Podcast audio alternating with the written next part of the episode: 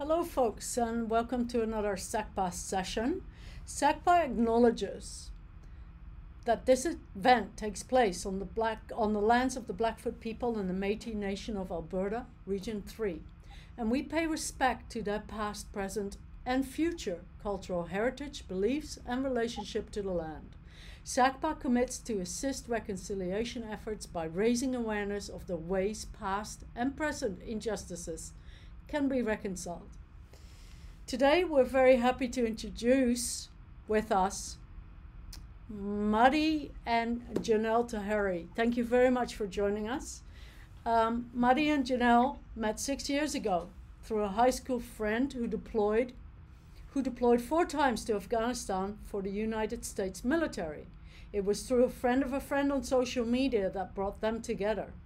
Madi spent many years serving as a combat interpreter and cultural linguist for the US Special Forces after serving 11 years in the Afghan Special Forces Unit, referred to as the Commandos for the Afghan National Army.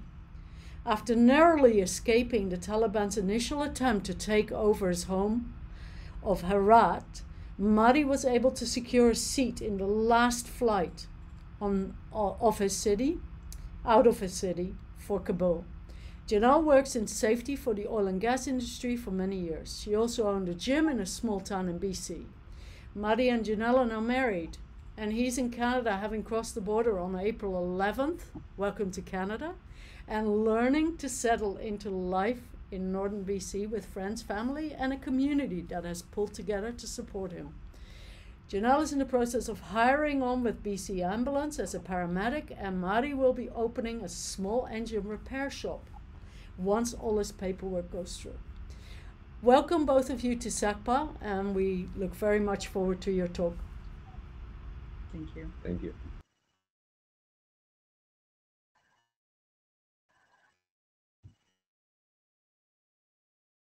Go, go ahead. Okay, sorry. Um, I'm Janelle, and this is Madi, and we're Hi. very happy to to speak with you guys. Um, uh, do you want to talk about? how- You Like- started how we met. We met online. Um, it was actually uh, curiosity on my part. I had been in a previous relationship where the man was ex-military, and he had opened my eyes to a couple global issues that I, you know, I was not aware of. And so um, after that relationship didn't last very long, I started. Uh, the Paris bombings happened, and things like that were hap- were raising awareness within global regions, but also within our own um, country as well. So I wanted to know what the media wasn't telling me or what the people didn't know. And so I started researching. And that is how I ended up connecting with Madi because through the World Wide Web. And eventually we started engaging into um, just questions every day i had a question for him you know um, a lot breaking a lot of cultural cultural barriers breaking a lot of assumptions both like the west has of the east and the east of the west and it was a good year of everyday talks and everyday um, just no holds bar on any question that you could ask. And so we got to know each other really well. And uh, in the process, we, I think we both grew and we both um, were in a place where we needed answers and we just helped each other out in in growing personally in our own journeys. And so Madi can talk about his his previous journey, but uh, that's where I came from as as we were starting to talk, because I felt like my world was too um, insulated via the media. Growing up in a small town in northern Canada, I did travel a little bit, but it wasn't until after I met him that I was able to um, break some of those barriers. So, do you want to talk about?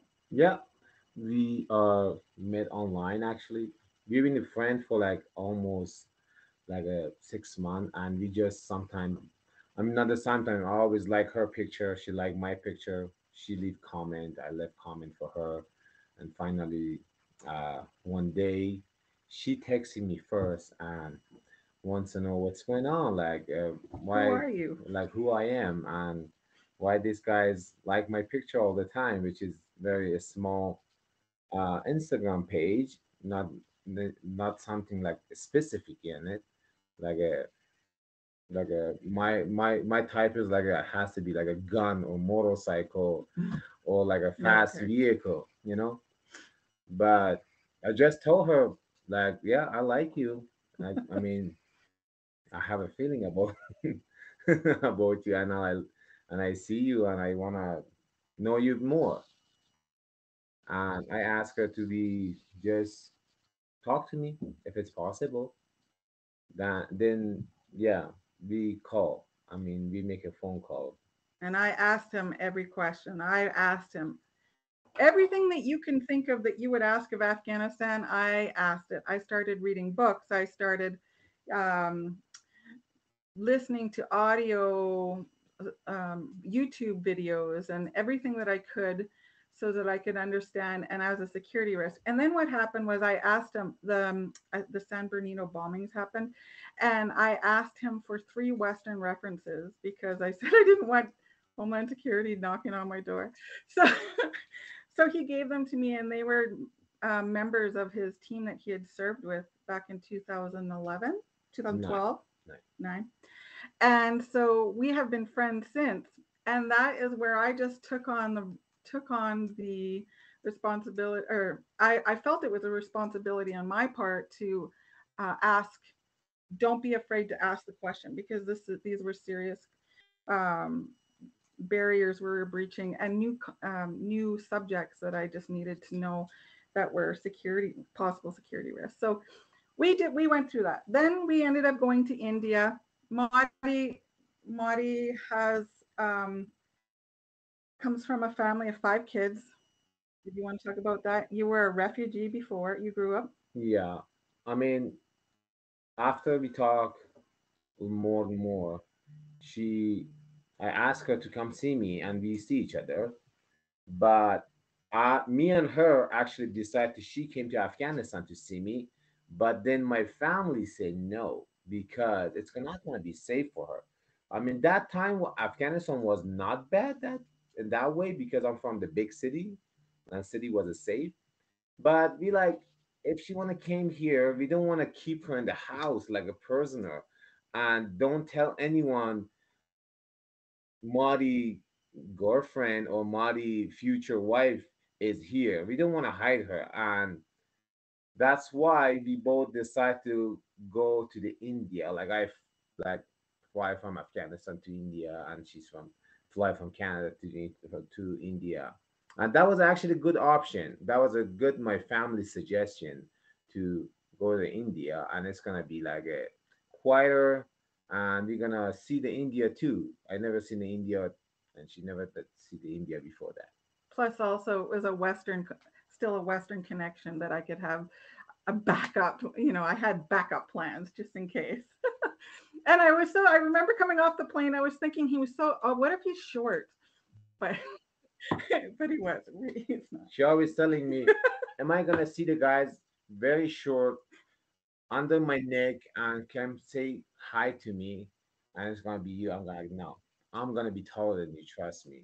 Mm. Which is I'm few inches taller than her. Anyway, so the we ended up moving on from there, and we tried to go back to India a few times, but then COVID hit.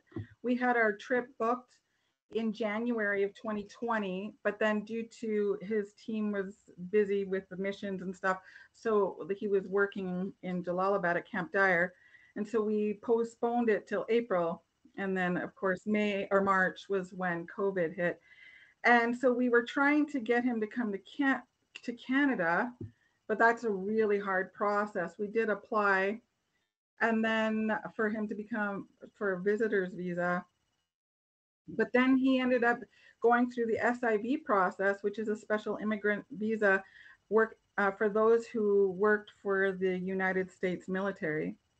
And um, the his visa, that process had been pro- uh, it's a two-year process typically, but yours took a total of like, like I have to like for the person need to work two years, two months to eligible to apply for that process, which is I was el- el- eligible for that to completely.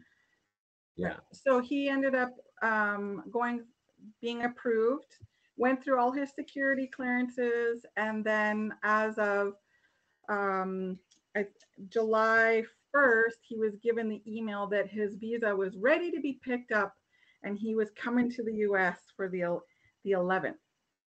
So at this like July time, 2021. 2021, No, July 2020.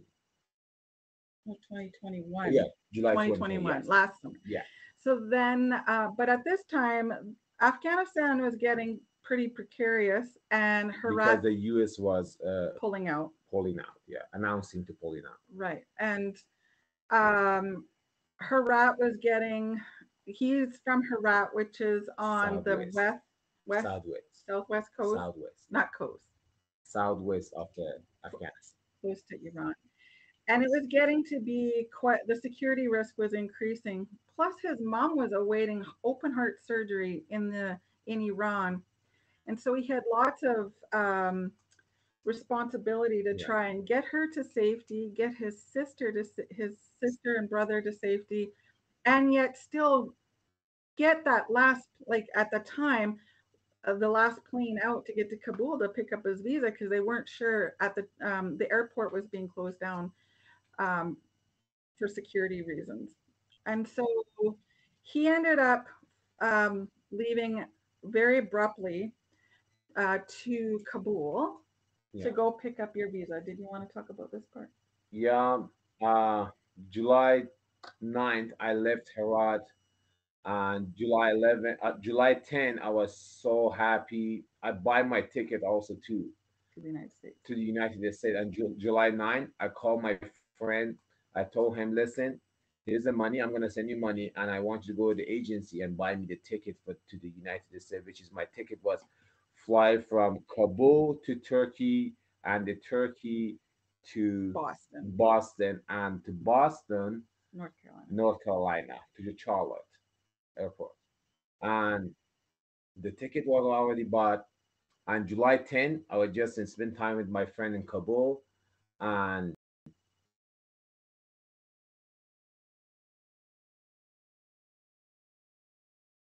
Just keep talking. and goodbye to my friend and hanging out with my friend. July 11, uh, I went to the air, uh, U.S. Embassy in Kabul, which is the day was my pickup visa at that uh, time. And Afghanistan was falling fast. Yeah, and Afghanistan was almost almost falling fast. Like as far as the street from the bigger city keep falling down. And my ticket was on the July 13th to fly out. And the agency, my friend buy a ticket, they already say the ticket uh the ticket gonna be not refundable. Are you guys agree with? My friend said, call me before uh, like when you are uh, in the process to buy a ticket. I said, yes, go ahead, buy it because I'm gonna get out of this country. But July 11, I went to embassy, and I walked in after the checkpoint and the search. I walked in and I hand over my phone and all the like a they you're not allowed to get anything with you in inside the embassy.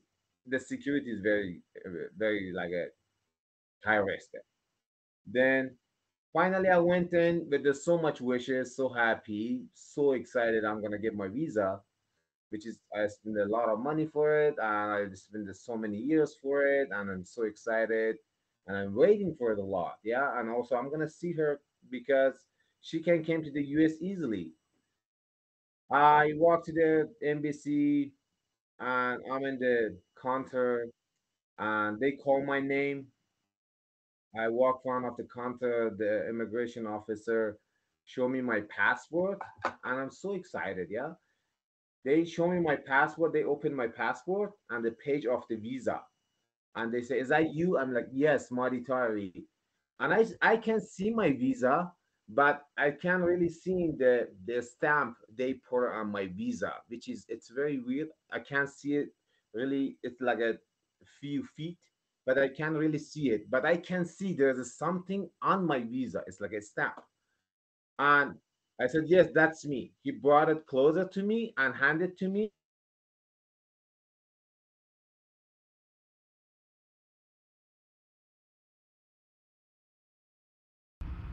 Okay, it seems like Skype's hung up on us.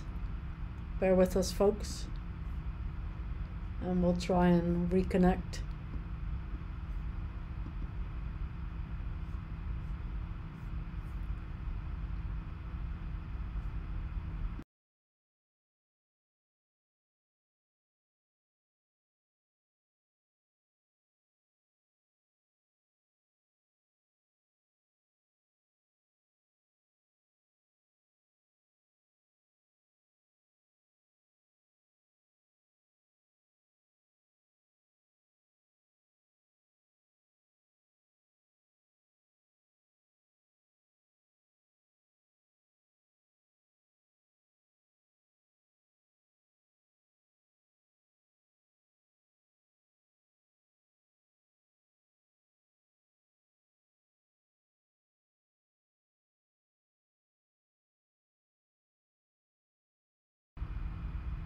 It looks like we've lost the Skype connection. I'm trying to connect with them over uh, another medium to see if they can call in again.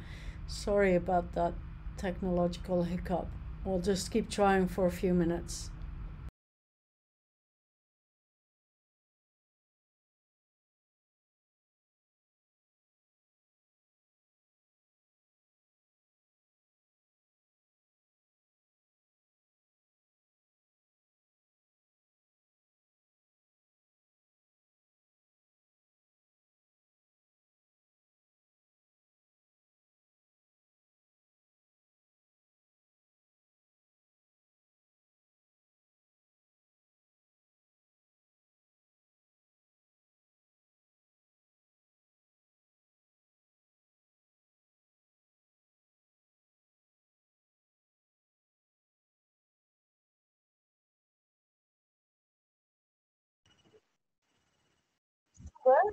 Yeah, I don't know what happened. It just it just shut off. All right, we're back on. Um, we kind of left off with you. We kind of left off hanging there in your story because uh, Skype disconnected just as you were. They were handing the visa with you, so That's I okay. felt like We're it was a to it. cliff. It was a cliffhanger. Yeah. Yeah. Yeah. And are we live now? Yeah. Okay. Yeah. The the officer uh, handed to me the visa from that gap under the counter. Handed to me, and I open it, and I see the visa now in my passport, actual visa, but with a stamp on it, big stamp, black, say canceled without prejudice.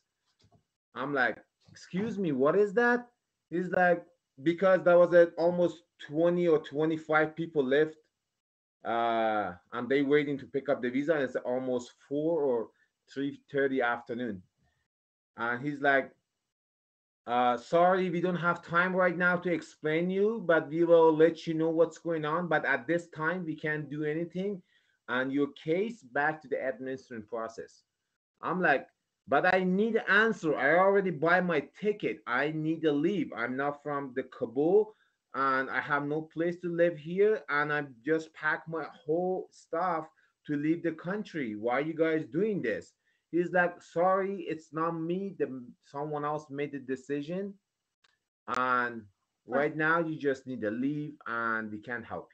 Plus, they were evacuating the embassy. They were closing the embassy. They they're were not. evacuating people and also embassy like evacuating people like those people already got a visa but don't have the money to buy a ticket and leave the country the united states just helping them to leave and they don't have time for if someone got issues with his visa or something they just put it on the at the at the last if they going to help but they're just going straight just help the people is on the line and their stuff is or the document is clean but that was not my problem that was a kind of uh, some paperwork issues to someone did it during the process, yeah. But when they go back through to the visa, to when they issue the visa and they're gonna hand it to you, they say, "Oh, there's issues. Oh, let's cancel this. We're gonna fix this later."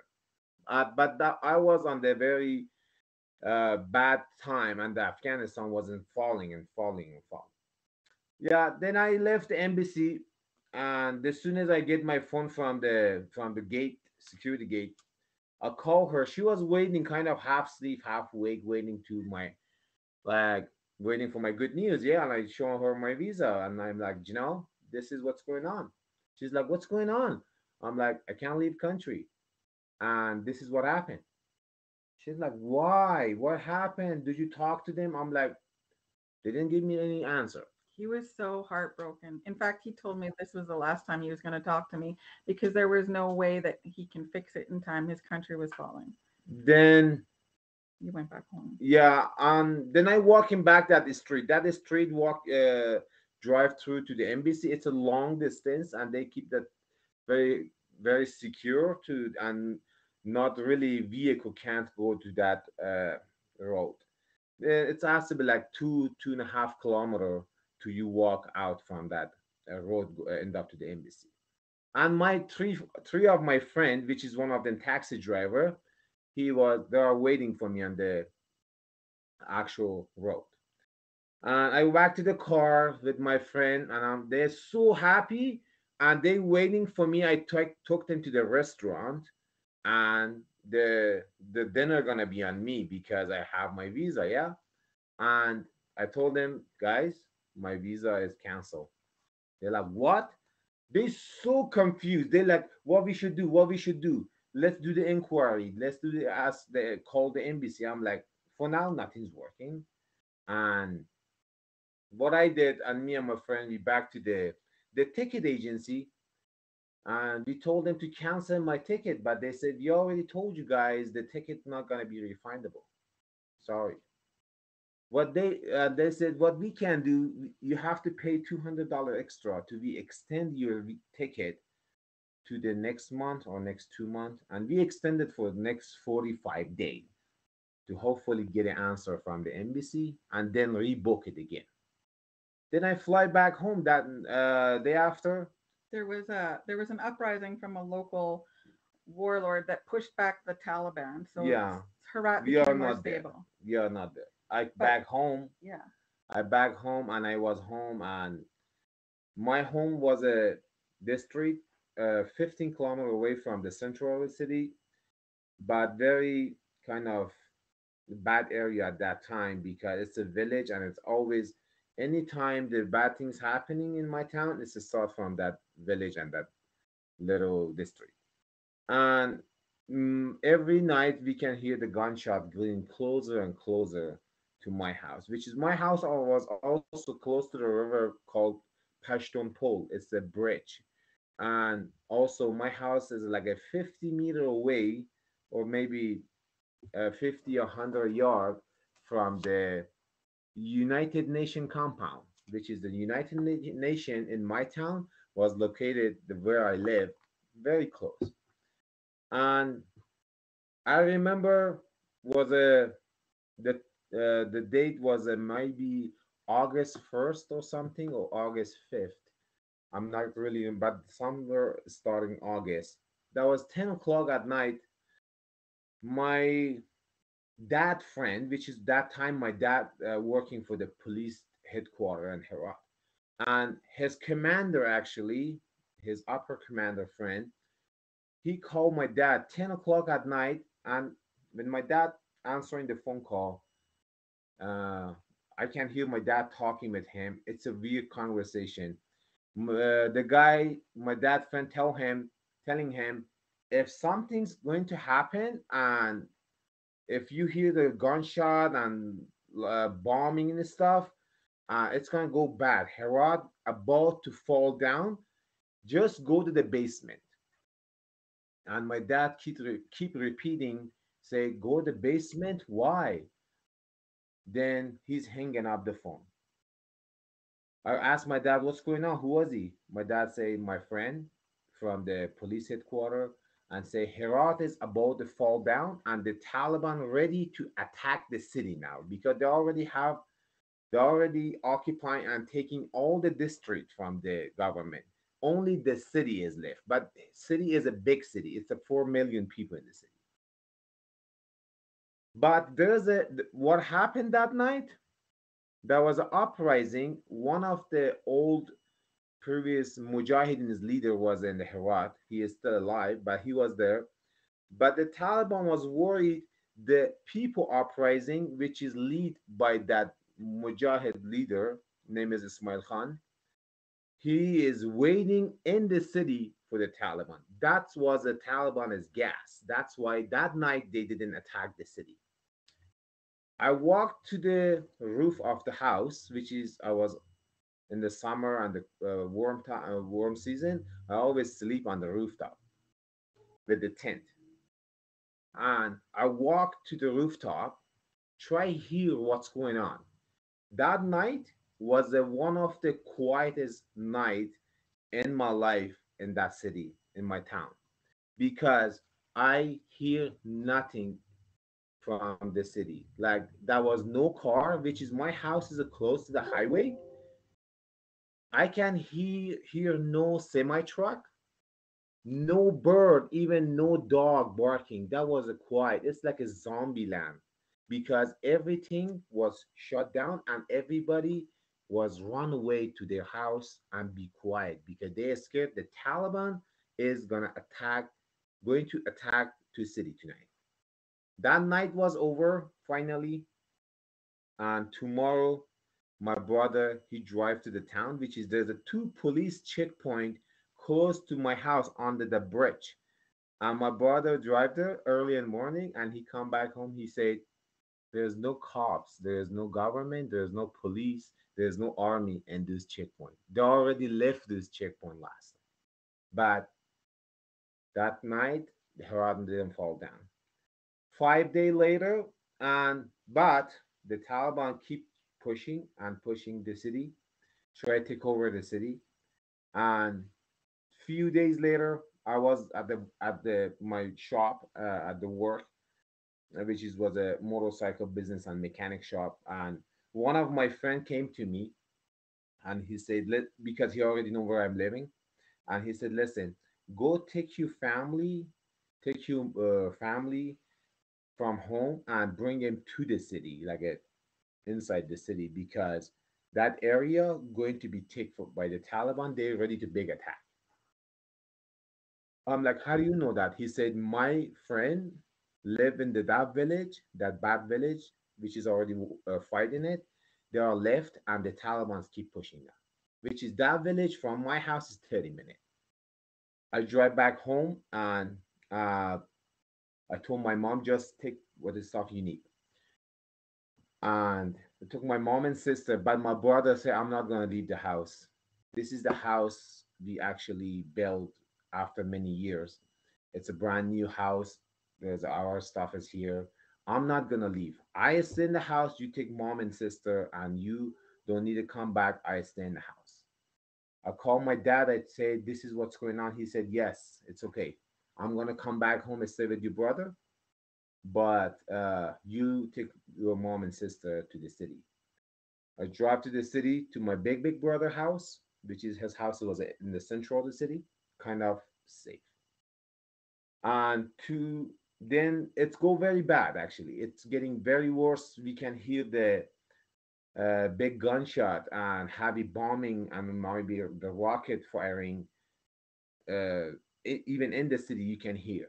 And you're a security risk. Yeah. you're- and I'm hiding myself because I every Herat is a big city, but a lot of people know me too because I work, I serve for the military, for my military for 11 years, and they know I work as a linguist for the American for many years. But the ways they know me more because I have a business side too. I'm I'm a part of the motorcycle racing in my town, and people know me. And And they need money.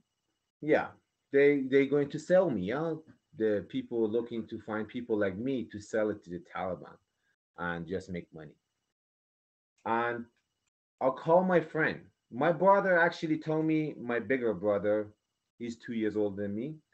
He told me, listen, can you leave Herat and go to Kabul and just live in the Kabul, see what's going to happen to Herat? Because Herat is very bad now. And that's the capital. That's the Kabul. It's gonna be safer. All the government is there, and some American is still there, and it's gonna be safe for you because you're gonna be threat for the yourself and the family. You're gonna put yourself in trouble and the family.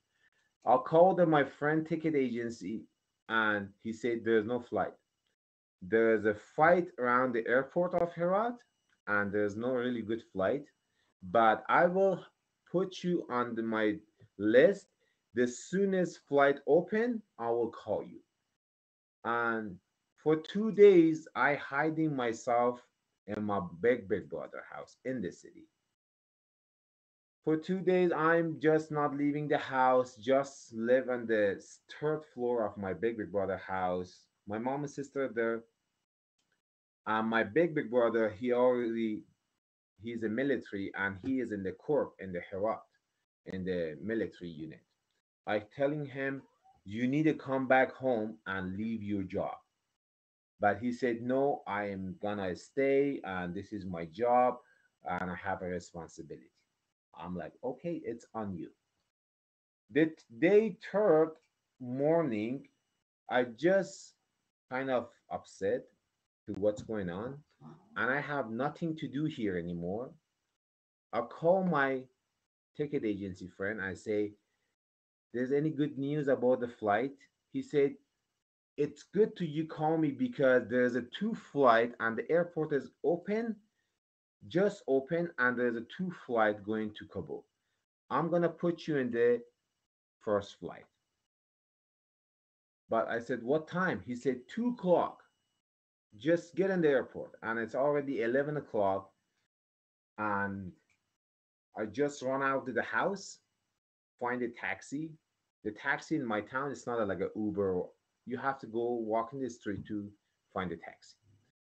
I walk in the street, I find a taxi. I said airport. He said, he gave me a very big price. I'm like, why?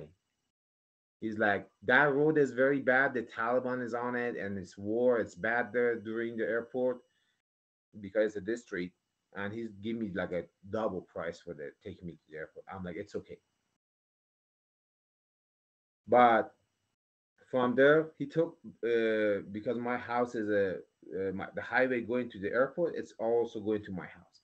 I drive to my house, and my brother was so disciplined. Like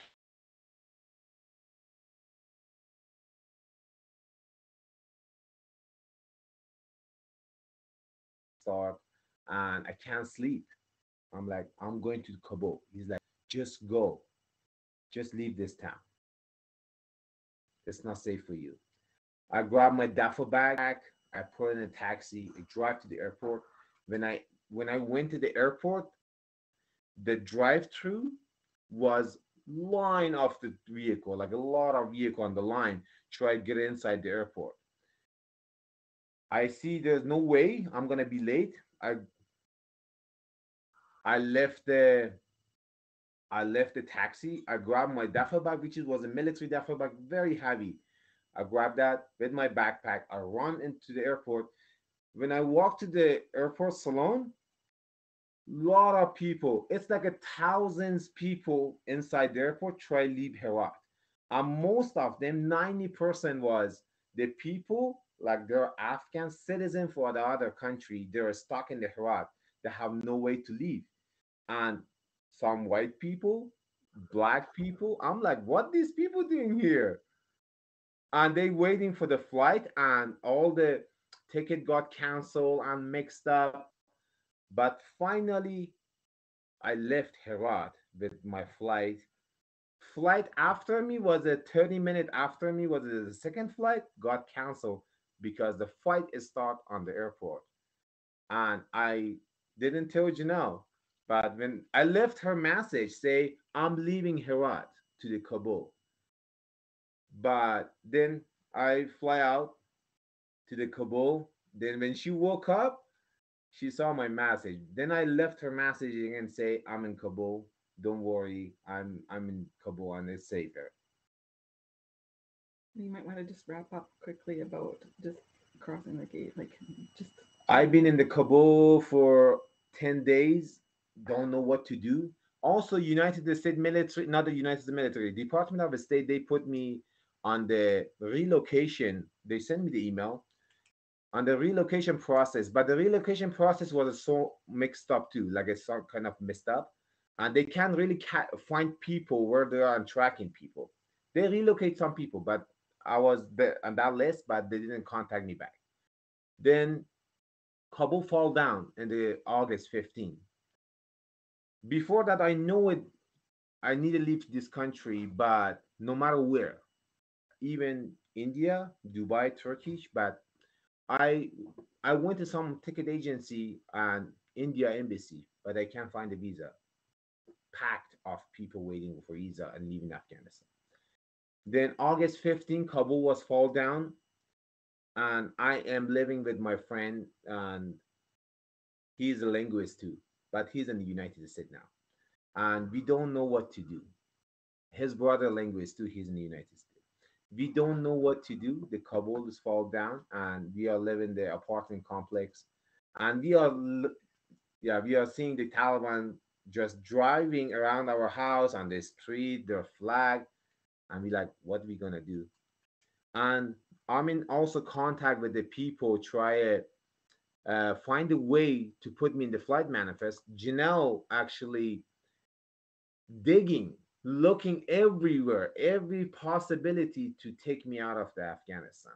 Finally, my friend uh, Mike Syverson, Lieutenant Colonel Mike Syverson, I worked with him when he was a captain.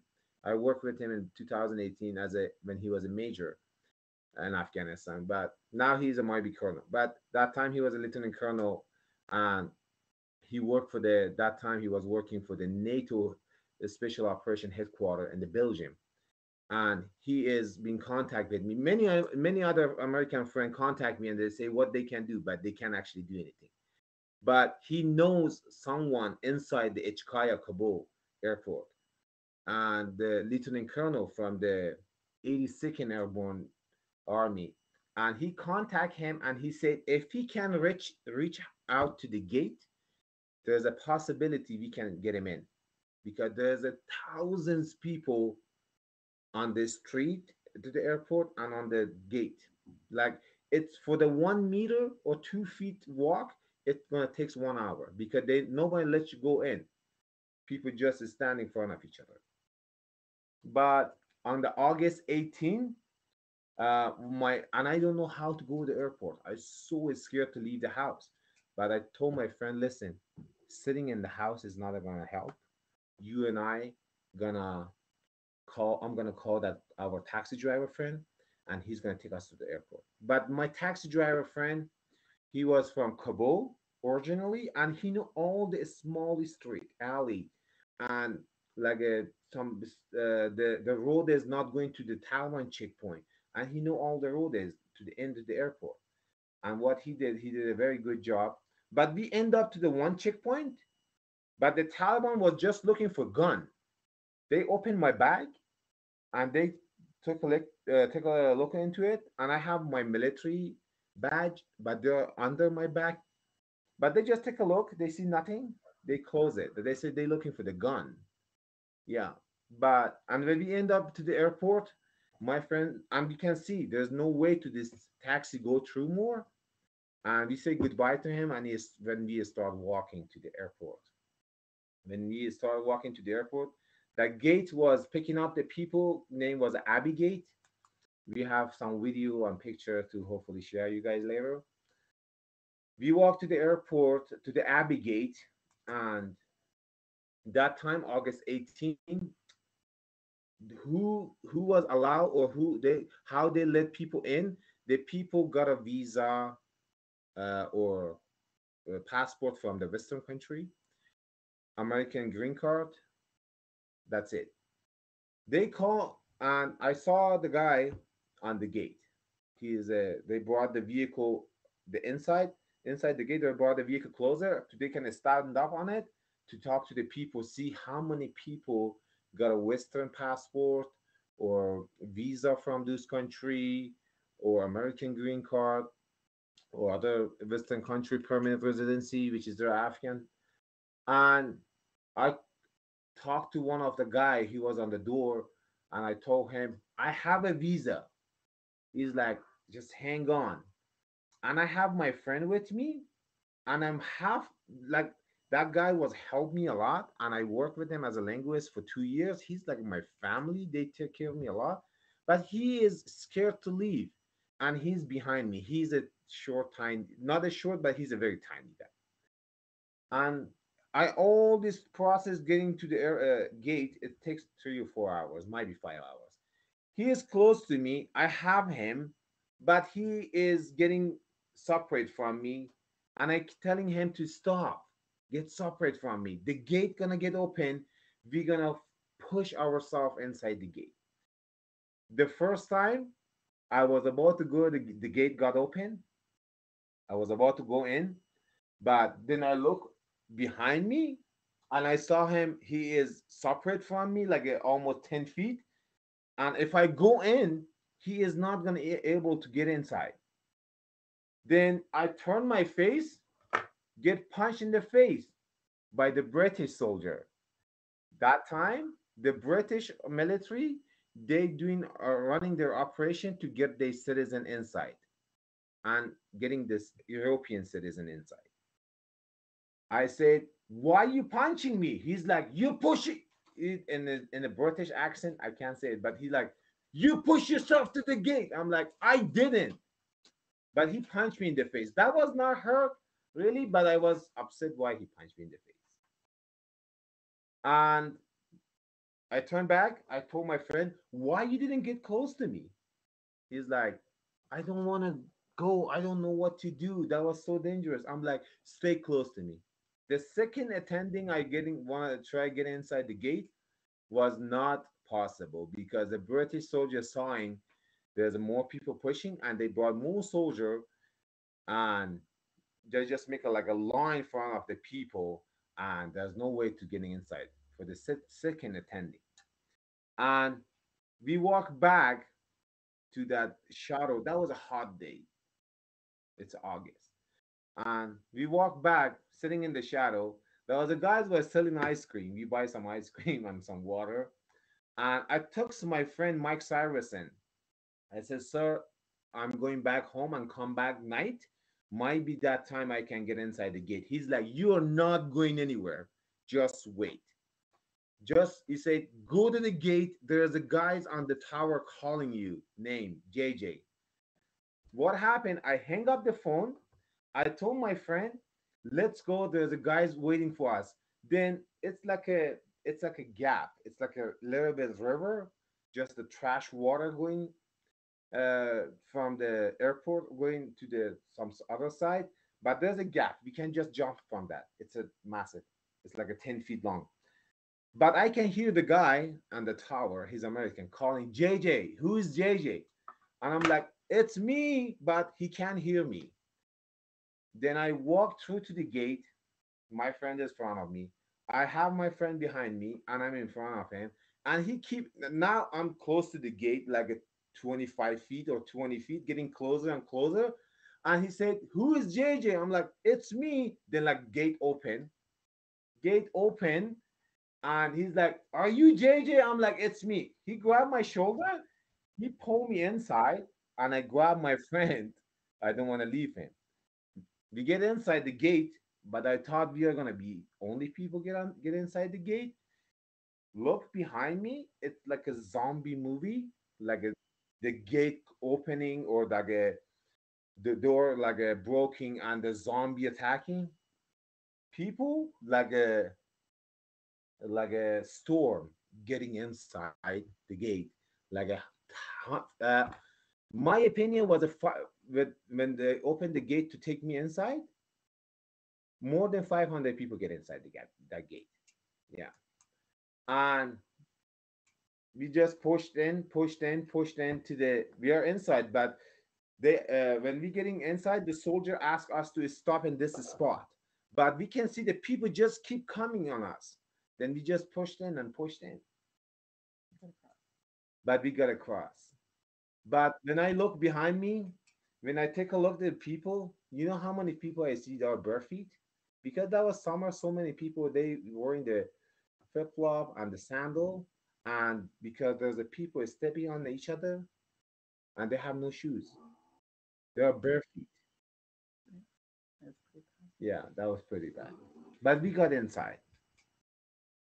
We have a we have a longer story about what happened after that, and uh, we can see we have no time. Our time limit is finished. We will come back to you guys about the rest of the story. Okay. And thank you for listening. Yeah, thank you for sharing. Wow, that's quite a powerful story. We've got some questions in the queue, so I'm just going to ask them. But the camera, the quality of the camera is really quite bad, and I'm afraid we're going to lose the connection again. Can you turn off the video so that we only have audio? Because the camera quality coming through is really bad. And that way, at least we can hear you speak. Yeah, thank you. Can you still hear me? We can hear you perfectly. Yeah, perfect. Okay, that's great. Um, our first question comes from Knut Peterson. How was the Taliban able to regain power that easily in Afghanistan? Say again, sorry. How was the Taliban able to regain power that easily in Afghanistan? That's a loaded question. Yep. You want an honest question or just they give it to them? Yeah, go ahead. Yeah, they give it to them. They they didn't take over Afghanistan. They give it to them. They are give it to them because they thought they're gonna run that country better. If anyone say the Taliban take over Afghanistan, it's just a lie. They give it to them Okay. because someone else decide today can run better. A hundred percent. That's the short answer. Yeah. I'm They sure. didn't take over Afghanistan. Good. Our next question comes from Mark Goodall. Amazing story. Thank you for sharing. Is the rest of your family still in Afghanistan? And if so, are there plans for them to leave? Would this be possible during this time? Uh, my big, my big, big brother, he's a, uh, he's in Abu Dhabi right now. What happened? Janelle, uh, helped him, uh, after, after he contacted me multiple times when I was in Doha, and he's like, "What I'm gonna do in this city? I have no money, I have no job, and I left the military just the days Herat fall down, and the Taliban was announcing anyone serving the military." And work for the government, They're supposed to uh, surrender themselves to the government, to the Taliban government.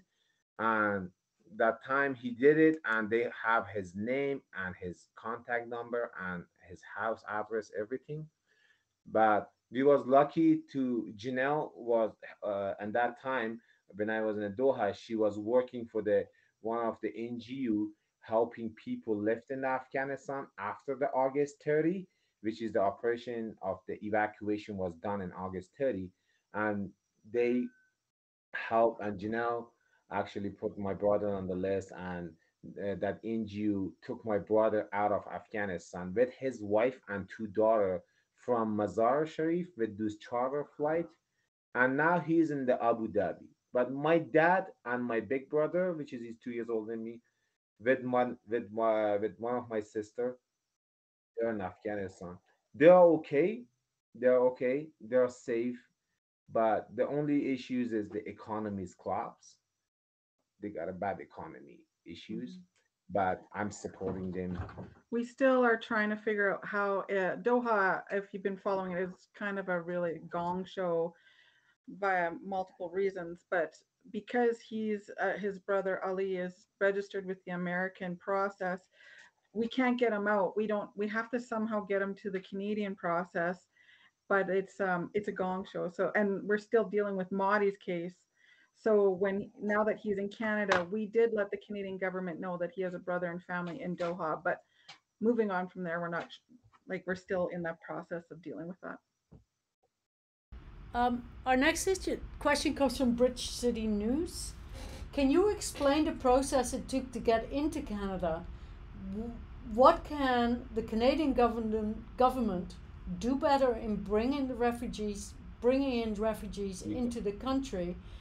Trudeau says dealing with the Taliban has been tough. So that's actually three different questions. Do you want? Do you want? Do you want to take them one at a time? Um, sure. Uh, so Madi actually ended up coming to Canada, I believe March 24th, not April 11th. Or was it? Yeah, it was March 24th. Um, we crossed the, I went down, he was, he was in a place, there wasn't a lot of support for them. It, um, they were in a town that was, um, Let's just be clear, just clear this, sorry. okay. I evacuate uh, after Afghanistan. I evacuate to the Doha, then Doha to United States, and that's why I was working for the United States. I have a case for the United States, uh, and I was able to apply for the green card, which is I have a green card interview on the June first, in the next few days. But I am Abandoned. yeah abandoned that, and also I gave up my American uh, uh, green card for the Canadian permanent residency. Right, but but we ended up bringing him to Canada uh, for support, and there's lots of PTSD and fa- our family and our community. All his support is here in Canada. It's been six years, you know. So I just went down. I put him in my car, and I drove him across. As soon as we got to the border, we kind of I said, "This is my husband." Um, we should we had all our papers ready, all our military papers, and they were so accommodating and so gracious and but the only thing that i would say that has been kind of a nightmare is we are in northern like central interior bc we're not in the greater vancouver area where all the services are. So we have a couple processes that we are you know total foreign to us. For instance him getting his driver's license they they wouldn't give him his driver's license because he had to prove his history. And they're like well could you please get it from the, your government? And i'm like okay let me just email the taliban and see if they can send us our his you know it, things like that. And so we've had to navigate through that. In terms of government wise um, justin trudeau be, um, we're still very much in the raw stages of final he still has he's got a visa um, but his case has not been fully like he hasn't got his work visa yet. And or his permanent residency which we're told takes about three months. But so we're still in the midst of that. And if you would ask us that question maybe three months from now and we've you know then gone through the hoops and the hurdles we probably could answer that question with a little more clarity at that time. There are definitely some issues but we're not ready to answer those at this moment Right. Um, there's. Did I get all three questions? Yeah, the last one Yeah. is uh, Trudeau says dealing with the Taliban has been tough. hmm Yes. Mm. Yeah. Okay. Um, Mark Goodall has another visa question uh, regarding the initial visa in your story when you entered the United Embassy, United States Embassy. Did you ever Mhm. get an explanation as to why your initial visa was cancelled when they put No, that they black didn't. stamp on They, it? they didn't give me any answer, which is after after I left the embassy, the inquiry. Uh, they didn't answer my inquiry. My friend Mark Saracen and also my other two POC American POC, they contact embassy. They actually called the embassy. Well, they they went through their senators. Yeah. Yeah. But they didn't got an answer because the embassy was under pressure of the time of just evacuate and uh, issue the visa for those people is actually left. But this guy's because he got uh, some paper issues. Just he can't wait, but we have uh, most people like uh, more people to evacuate and uh, giving the visa and issue the visa. It eventually got cleared because he couldn't get to Canada or to the U.S. without it being cleared. Yeah. Um, but it took just took the the process and in the um, while he was being processed in Doha. When I was in the Doha, they took me to the process, which is a lot of people was in that process too. They took me to the process and they cleared that. Okay. Um, the next question is from Knut Peterson. Regarding my first question, and I'll just read that. His first question was How was the Taliban able to regain power that easily in Afghanistan? So he follows up by saying, Regarding my first question, that's what I suspected when you answered. Taking that answer further, are you are there anyone or country in particular to blame for that handover to the Taliban? United States government. Mm-hmm. The person actually asked this question, he already knew the answer. I suspect so. Yes. Yeah. let let's say let's say he know that and also he already know that. Okay. Great answer. Yeah. Yeah. A great answer. There you go, Knut.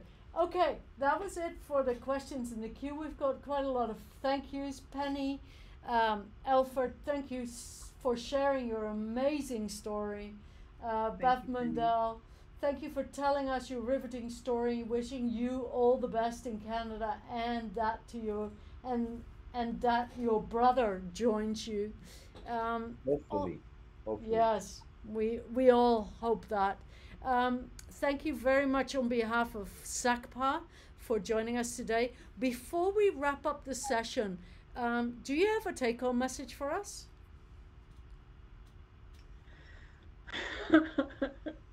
um,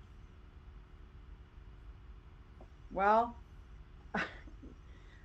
uh, just reflecting back on it all in the journey, um, I would just say that for myself, uh, I've never had to take inventory of my priorities in such a manner. Even just me and my the small town ho- girl in northern BC, how uh, working with the NGOs and the evacuation process, and and then also dealing with Madi, and that whole process. That um, family, um, family, uh, is so important, and that um, there are some things that we like in our current current political climate that we think are major issues, which are minor.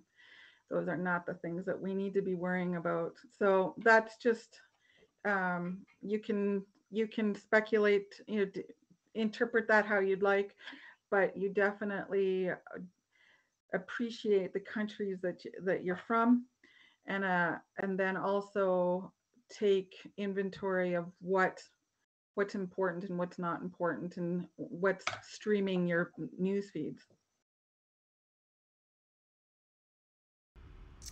Thank you. Um, we've got um, a couple more messages come in, or one more message come in from Penny. Uh, says, I hope you can come back and speak to us again when you get more settled. It was nice to see you both. And uh, I know before the live stream we talked about the possibility of um, an update once uh, everything settles for you. So I'm sure SACPA will come back to you in a year or so. And There's definitely there is definitely a part two, but uh, and we would love to share it with you when the time is right. Lovely. We'd love to have you. And folks out there, we hope you'll join us next week, Thursday, for Dwayne Brett, uh, who will be speaking to us on um, how Alberta likely, to, how are Albertans likely to be affected by the recent UCP leadership review. Um, we look forward to that. And with that, I'll end the live st- streaming. Thanks very much for joining us.